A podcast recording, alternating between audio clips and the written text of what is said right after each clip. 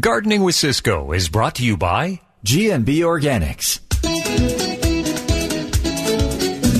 And bonjour, all you gardening cats and gators. Welcome to Gardening with Ciscoe, July 20th. So it's time's moving on. How about, I don't know if you were as lucky as I was, because a big cloud just seemed to stand over our house in Seattle and we got three quarter inches of rain a couple of days ago. Oh, la la, that was the best thing that ever happened. I'll tell you what. But today, what a beautiful day. So, uh, this would be a great day to either go out and garden or take your puppy for a walk. so, hey, if you uh, are battling deer, you're going to want to really pay attention today because I'm going to introduce my guest in a few minutes.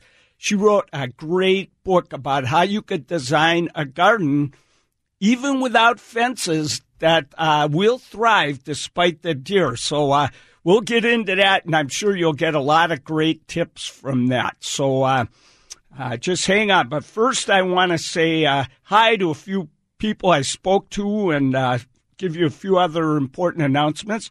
So, first of all, congratulations to my great buddies Greg and Heidi. They've been living together forever and they finally got married. I don't know uh, how that happened, but I'm really happy. And the party was fantastic, by the way, so, which is the most important thing. All right. Hey, uh, so all you folks that came on tours of our private garden, as you know, uh, Mary and I allow good causes to auction off tours to our garden, and then people have the fun of coming to see the garden. I have the fun of showing the garden, and the money goes to a good cause. So, uh, one was for the Washington Animal Rescue Team. So uh, they go rescue horses that fall off cliffs and dogs that get in trouble, and they probably just leave the person laying there on the trail. Let's get that horse. so they were, you guys were great. I had so much fun showing you the garden. And then the other one was, uh, that one was to support the, the uh, I believe, the Seattle Humane Society. And uh, oh boy, was that a fun tour! that was so fun. You guys were so great. And uh, interestingly, uh, we'll talk about this later, but uh, they showed me a picture of their Doberman, and this Doberman uh, has a regular patrol around the property, and no deer would even think about getting on their property. It was a beautiful dog, so really fun. So, uh, just uh, want everybody to know I'm going to be at the Whidbey Island Fair. That's tomorrow at 1 p.m. So I hope lots and lots of you come to hear my talk. It's going to be a lot of fun. I got some really cool plants I'm going to give away. So this is going to be great. All right. And, uh, all right. Uh, by the way, I'll be on New Day on King 5. I'm on there every other week, and that's at 11 o'clock with my great buddy Margaret Larson. And I'm going to be showing all sorts of the coolest, uh, hardy fuchsias there are. So this will be good, and I'll talk about how you can grow them because not enough people use hardy fuchsias. Hummingbirds die for those things, so uh, I just love them. Okay, just a few other really, really important announcements. And I know a lot of you are going to the Heronswood Open. So if you're waiting for the ferry, just make sure you keep tuned in to our show before uh, before you get to the garden. But you're going to have a lot of fun there today. It's spectacular. Hey, uh, so something that I wanted to do, but I can't be at this week, but is going to be so fun is Plant Geek Trivia. So it's uh, this Monday. And um, oh, do I have where it is? Maybe let's hope Mary put that on there for me. Well, I'll have to find that in a few minutes because I don't see it. But um, it open it opens at 5:30. They play trivia at 6:30 and 100% of the beer proceeds go to plant amnesty and they have non-alcoholic beverages, pizza and snacks. So I promise before the show is over I'll tell you where that is or you can go to my events page in ciscoe.com and look that up real quick. Uh, let me see what else there is. Okay. So uh, I'm really excited because I'm going to be seeing a lot of you that are going to Japan with Mary and I and Brad. And that meeting is coming up, I think, on September 8 now. So, uh, but I want to say there's still two spots open for this uh, trip to Japan that is going. It's 13 nights, including several nights in Kyoto. So I'm hoping lot two more people will sign up. This is going to be one of the funnest trips we've ever done. I admit it, I've never been to Japan. I'm as excited as you are. So I think this will be really, really fun. And I think we're going to put a vegetarian option if you don't want to eat too many raw fishes. so, uh, and, uh, and also, um, I haven't announced this. So the tour to Japan is November 16th through 24th we last year all through November we watched the temperatures in Kyoto and Tokyo and Hiroshima, other places we're going to go, and uh, was in the 60s every day. So it should be perfect, fall color to die for. But uh, I haven't announced this yet, but I'm going to right now. And that is Mary and I are leading a trip to Morocco and southern France. You remember last year I went to the Lemon and Orange Festival down in Menton, Menton, France, and then we went to Nice, where they're also having festivals. It is the funnest thing we ever did in our life. It was in the 60s every day in February. So uh, Mary and I said we weren't going to take people there, but then we thought, oh man, it's going to be so fun. So we're doing it. So uh, that's going February 12th through 24. So there's links right on the front page of Ciscoe.com. You can find out all about those, and um, they're going to be really, really fun. There's only four spots. I haven't even announced it yet. And there's only four spots left for the Morocco and south of France tour. So uh, I hope lots of you come because it'll be fun.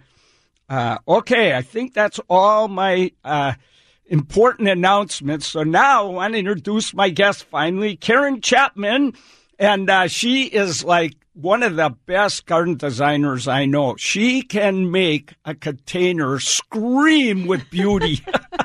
Scream it does. Hi, Ciscoe. Hi, it's so fun to have you on. Now, I've had you on a few times, and we used to be on together we did. back in the days when you worked for Molbak's, No, we had so much fun. They had to take us off the air in the end, didn't they? yeah, I think they did.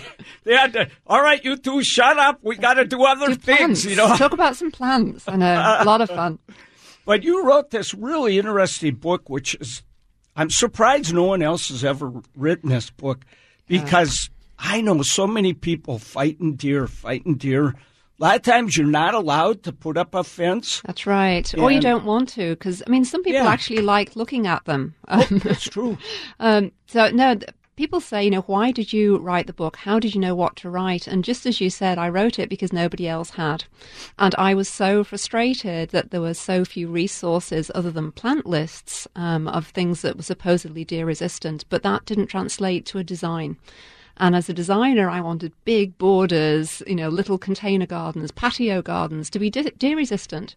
And so I wrote the book. Good. All right. Now, listen, we got to take a break. When we come back, we're going to get into this and give you lots of tips that are in this book. So, this is Karen Chapman, and her new uh, book is called Deer Resistant Design Fence Free Gardens That Thrive Despite the Deer. So, uh, and if you're having problems with deer or you just have a question, feel free to call 1 973 KIRO. 1 973 5476 because uh, with Karen here with me, there is absolutely no way I could get stumped today. All right, we'll be right back on 97.3 KIRO FM. This is Gardening with Ciscoe on the all new KIRO Radio Weekends, brought to you by PacificTopsoil.com and Molbak's in Woodinville. Ooh la la! Here's Ciscoe. Oh la la. So my guest today is Karen Chapman. She wrote this great book, Deer Resistant Design, Fence-Free Gardens That Thrive Despite the Deer. And uh, I, you moved to Deer country back in what 2009. That's right. We left Kirkland, moved to Duvall, and right in the centre of Deer Universe, it would appear. and you know, at first I thought, oh, no big deal. You know, there are lists of deer-resistant plants, but um, yeah, that wasn't enough. no, because you know, so often when I'm giving garden talks, I go, well, there's deer-resistant plants. They go, no, there aren't. I know. There And are some better than others. There are, but what I realised when I was researching and writing this book that the plants are only one part of the puzzle. There are so many other strategies from a design perspective which can help both distract attention away from the bit where they've been nibbling. Um, and give a sense of order and um, structure because deer are masters at creating chaos. So there are a few design tricks which I realise could work, um, as well as a few ways that you can actually get the deer to go where you want them to rather than where you don't want them to. Yeah, that's one thing I really noticed. It was like, you know, you got to be really observant if you want to deal with deers. I I really noticed that in your book. Every you have a bunch of different uh, landscapes that you describe Mm-hmm. where people are growing in deer country, and every one of them, the people had to really observe and learn the habits of the That's deer, right. or you don't have a chance. I think. No, um, but if you do that, and if you can essentially line their routes or routes, as you would say, you're going to have to be bilingual today, listeners. uh, I don't think I can We'll translate to an American. here, uh, Yeah, but if you can line their roots with deer-resistant plants or plants that are, they're not going to look a mess if they get a little bit of nibbling.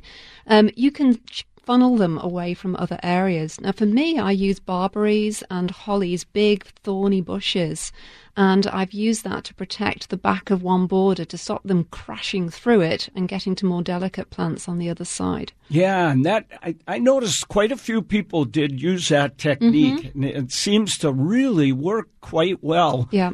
And um, so, also, I noticed that uh, some people just put in a lot of plants. So, if the That's deer do eat some, you're not noticing it as much, but they're still using good design technique. A lot of you know using the same plants, so you get that continuity and. Right. One of the things I came across a lot was people really do need to layer their plants. Um, this is typical um, of most designs. If you're wanting to do a contemporary design, it gets a little trickier because in contemporary design, you might have a row of all the same sort of plant. That's not a good way to go with deer. So mixing up, you know, finely textured grasses next to big billowing shrubs, and then maybe having a low mounding hardy geranium like Rozanne at the base. If the deer decide that is the one year in five, they're going to taste that geranium again to see if it's any good. Even if they take a little bit out of that, you've got so many other things going on, so many different textures, different heights of plants. You're not going to see that little bite. Ah, it's not going to ruin your garden. Exactly. design. Yeah. So steering clear of monoculture um, is a good thing, and layering in the different textures and heights really helps a lot. You know, one thing I learned from your book, because I've never had to fight deer, Right. is that it's during the rutting season where they're rubbing Yes. their antlers and uh, they're actually giving off a pheromone to, That's right. to tell the girls, hey, I'm in the neighborhood, Uh, you know? hang out here. Yeah, the, the whole rutting season is a whole other problem. And it's interesting. Um, in Texas, they call that antlering. What we call it rut- Ah, rutting. okay. But certainly, um, the bark of trees is very susceptible. Even a mature tree is susceptible to rubbing. But a young tree is going to need protecting because they can just knock it over. I mean, these things are big. Yeah. Um, they are when they visit my garden. Um, so some kind of T-posts and chicken wire fencing, something even for seasonal protection. yeah, I saw help. Mm-hmm. almost everybody in the book had to protect the trees from that. That- Absolutely. That, scraping their, and Yeah. their antlers is a real serious problem. So sometimes you might not have fences, but you have to do some protective things. A lot of Mm-hmm. people sprayed like Bobbex. That's right. There's a number of different sprays I came across. Bobbex is a really wicked smelling one. I mean, do not be downwind of that. It's funny that one Oh. person put rosemary and things in there to make it smell better. I thought that was very optimistic, but it was creative.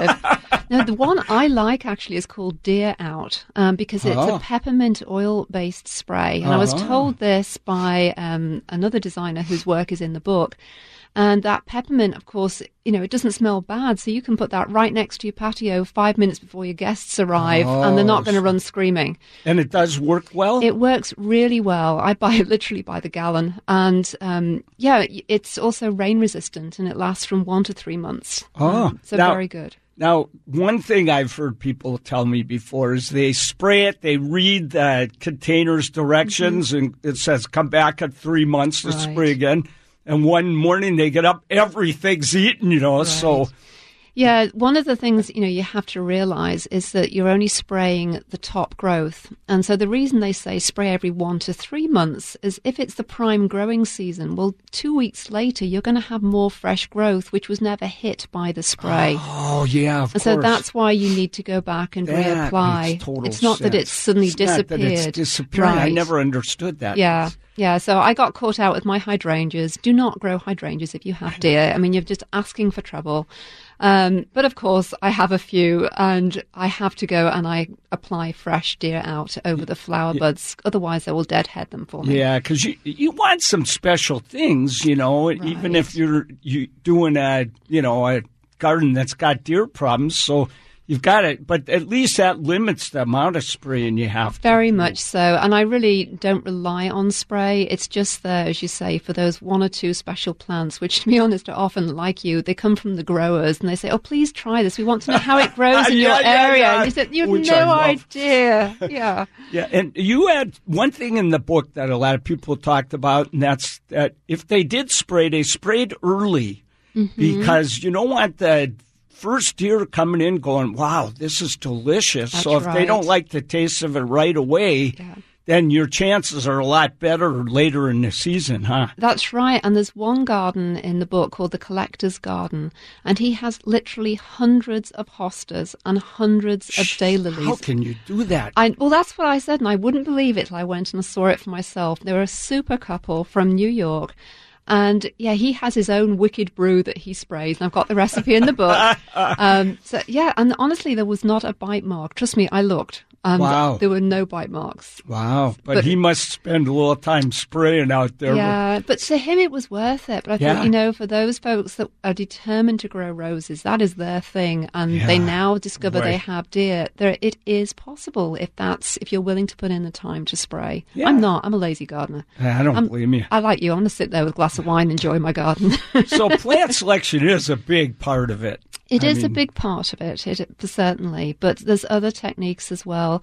Even things like establishing a really strong hardscape creates that sense of order and structure, um, which detracts from any potential um, areas where the deer have been causing chaos. That's something that surprised me. You said deer really don't like walking on concrete that much. Not so much. I mean, you know, they made an exception for my back patio, of course, to come knocking on the back Oh. door for lunch one day. Um, Oh, that's a bad surprise. it was a bit surprising for us both. Um, but generally, they do tend to prefer to be on grass or on soil, so the, the softer um, aspects. we have to take a break in a minute, and then we've got a couple of garden questions. And Anne, hang on. Uh, we're going to put you on, but we have one other question in line first. But uh, one thing, you have great container gardens that are fairly deer resistant. Absolutely, yeah, you can do that too. And people say you put them up right by the house, they're safer. But what I hear you saying, you no. better keep an eye on them. Maybe spray if the deer get too close. Right, there's ideas in the book. But there's some great container designs in there that people are going to want to see because they're spectacular. Thank you. Okay, all right. Well, Karen's staying with me. We're going to answer your garden questions. And you got a question about deer. This is a time to ask it. I'll tell you that much right now. All right. Hey, we'll be right back. We're going to go to the news and then we're going to get to uh, your questions on 97.3 KIRO FM. You're listening to Gardening with Ciscoe on the all new KIRO Radio Weekends. Hey, and welcome back. Now, we're about to put someone on the air, but I have two announcements I didn't make that I want to make. One is that Edmonds and Bloom, their garden tour is going tomorrow. So uh, just uh, go to my events page and Ciscoe.com and you'll get that. Also, they're having a great hummingbird lecture at Swanson's Nursery Saturday, July 27th at 10 a.m. Bling on the Wing, it's called. So uh, it's by my buddy Greg Butler. So make sure to congratulate him for being so lucky to somehow getting married to Heidi. what was she thinking? And uh, tell him that you know he loves Chardonnay. Okay. hey, and I'm going to be speaking Let me see if I can find that quick because that's a really important one to me. Uh, let me see.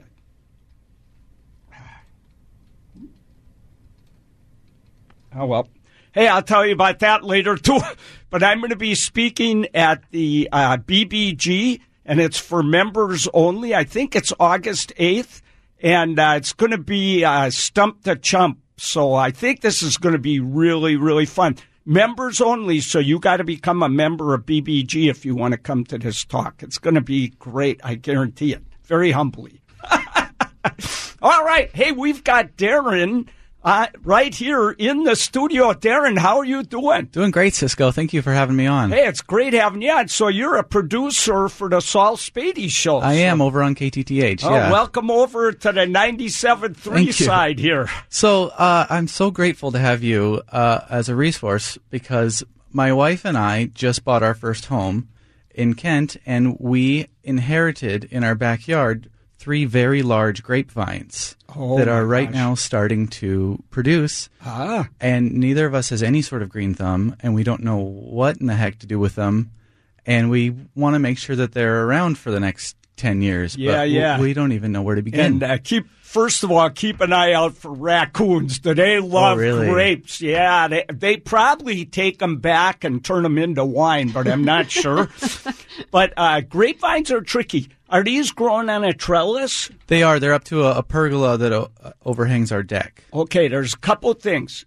If in summer they're not ripening up in late summer, you can prune some of the leaves off to let more sun hit the grapes. That can really help getting them to ripen up for you.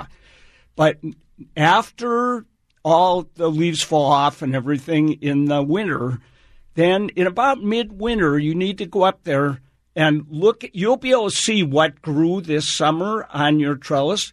You want to cut all the new growth to about four buds. So you cut it back. Otherwise, it's going to become the rat's nest like you've never seen. But if you don't keep four buds, you won't get any grapes. So you go up there, and then you could thin it out. If there's old vines that are all twisted up and you know don't look great or anything, cut a few of those out to thin it out because grapes grow so fast. Oh man, and uh, they and even all summer, if they're growing too far and they're starting to get into trouble, getting into another tree or trying to rip the roof off your house. just go ahead and cut them back to a node where there's some leaves, and you could do that all summer long. So do the way I've seen it on you know in vineyards and stuff is they cut it down all the way to the to the tree trunk. That's a of different it. kind That's- of pruning, and most people that have trellises don't try to do that. If when they're growing them in, in the in the uh, vinery, you know, in the vineyard, what they're doing is they're there's two different styles, but they they keep one branch and they tie it down, and then they cut it to about eight buds, and that'll produce flowers and fruit like crazy. But to try and do that on a trellis would be an undertaking like you wouldn't believe. It's not worth the effort. Yeah, we're just trying to keep them alive. Yeah, that's the main thing. And do watch out for raccoons because they come in the middle of the night. And uh, you, you know what you can do? You can get a thing called a scarecrow. They also have noise making things that I hear work fair. I don't know. But the scarecrow, it, you attach it to your hose. It has a little head on it that has a heat and motion detector in it. And when the raccoons come in, it blasts them with a 35 foot powerful blast of water, reloads, it gets ready to shoot again. Raccoons hate this thing. It scares the living tweedle out of them. you can hear them out there. And uh, if if you find that you're losing this year, if you're finding the raccoons have your number and they're coming in your garden, then you might want to get one or two of these scarecrows. They're not cheap. Cheapest I've ever seen them is seventy bucks, but they work like a charm. They really do work good. So, uh, and when you you have to set how sensitive they are, wear a swimming suit when you set it up. you get wet. Very cool. Well, thank you very much, Ciscoe. Great, that was a great Yeah. question. Really nice to see you. Yeah, thank you. Okay, take care. All right. Well, all right. Okay, are you ready to help me out with this, Karen? I don't know. Something about squash, I believe we have coming up, right? Uh, uh, yeah. So, Anne, how are you? And welcome to the show. We've lost her. Oh no, I. Uh, You've lost her. can you, uh, Chris? Chris, can you push the button for me? I've gotten a habit of that now. Thank you. Hi, Anne, Are you there? Hello? Hi, Ann. Welcome. Thanks for calling. You know, the solution for uh, deer, there's one solution. You either have a Doberman or you have a German Shepherd. And I'll tell you, a couple scares, and the deer will not come around. They are so scared of a big dog. The problem for me with dogs, and Karen, you can, they get old. They After a while, they go, I'm not going out there Uh-huh. chasing these deer anymore. But when Well, they're, you if you, rotate your dogs. But Hey, anyway, the reason best called- yet is a wiener dog. I just got to get that in. okay, Ann, you're up. Okay, squash. The good news is this year the squashes have female flowers. The last, I think, three years or two years, they didn't have any female flowers. This year they have female flowers, so they're producing a lot of squash. Um, the yellow ones, you know, the regular little long ones, Yeah, and uh, crooked neck. Yeah, uh, yeah, whatever they call. And then the other ones, which is an Italian one that has the ridges, which I don't like. Anyway, but uh, okay, so they're producing them. The soil is excellent, but uh, they're not getting big. And, and some of the yellow ones, they start rotting at the tip. yeah. I know. Blossom end rot. Yeah, well- we've been seeing that this year, haven't Well, we? actually, it, most of the time, it's from lack of pollination. right, that's true. Yep, Yeah, they grow true. about four inches, Yeah. and then Yeah. they, the plant goes. Yeah. There's no seeds in there. I'm not going to spend my effort trying to grow this fruit that's not going to reproduce for me. And they just let them rot right there. They abort them. So you Yeah. got, you're going to have know, to be I, the I've bee. noticed, and I have. Uh, okay, Um, let's see. What do I have? I have alyssum, and alyssum is a good ast- attractor of bees. Mm-hmm. But I have not noticed any bees in my garden. That's the one problem. year I planted. I had lavender, a couple of years, in one corner of the garden, and the lavender in front of the street had many bees, and yet the lavender in the corner of the garden didn't have any bees, and I could not understand that. Well, We are hearing more of that. Unfortunately, um, I have to say, in my gardens, I'm in Duvall, so I'm in a rural area. I do still have a lot of many different types of bee species on all my flowers, so I am very fortunate. Um, but I am hearing this increasingly. I'm just wondering, Ciscoe, isn't there that spray that we can use on tomatoes that attracts pollinators? Does that work on don't actu- squash? I've never tested that. Okay, I have used it on tomatoes, and Yeah, it did work. seem to, you know, find the bees um, and bring them in. So I don't know if that was what, what worth kind of spray is that? It's something which is used to um, help Is with it a pol- pheromone, a pheromone of some kind? Exactly, and it's typically sold for um, helping with pollination of tomatoes, but it's worth researching to see if it would help with the squash. Be a good test. And then I not gonna noticed hurt. my cucumbers have beautiful, beautiful blooms, big, lovely blooms because the soil. I have an organic garden. The soil is good. Well, Ann, let me tell you something because I'm going to run out of time here. And that is that you're going to have to be the bee. so you got to take, you know, the male flower. It's got, it's got no little fruit under it. The female has the fruit under it. You got to take male flowers and pollinate five females. You take the actual flower. Yeah, yeah. Pull the Q-tip. flower. You can cut it off, pull it off, Yeah. and and hit the uh, part that sticks out the middle on the female flowers, and you'll get fruit. You got to get a lot of that pollen on it. If you do that, that'll stop happening, and you better do it soon because Yeah. it's getting late in the season. So You know, you- it's that the that's your job for this afternoon. Uh, Okay. before you enjoy a Brussels sprout casserole or a bottle of wine, you have to head out there to the garden and pollinate these uh, poor uh, female flowers that are begging to be pollinated. Yellow jackets also could be pollinators. And I don't, not very good. They're not very good, but there are a lot of bees, like Karen said. So, but I think you this year you're not getting the bees. There there are big problems with bees. So uh, you got to be the bee, okay? Oh boy. Okay. Thank you very much. All right, Ann. Thanks, Thank Ann. you for your call. your bye bye. Okay. Before we go to break, I want to let you know we'll probably have time for one more phone call. It's one triple eight nine seven three KIRO one triple eight nine seven three five four seven six. We'll just take the first call that comes in. You won't have to wait. oh la la! And if you don't, we'll talk deer more. So right back ninety seven three KIRO FM. This is Gardening with Ciscoe on the all new KIRO Radio Weekends.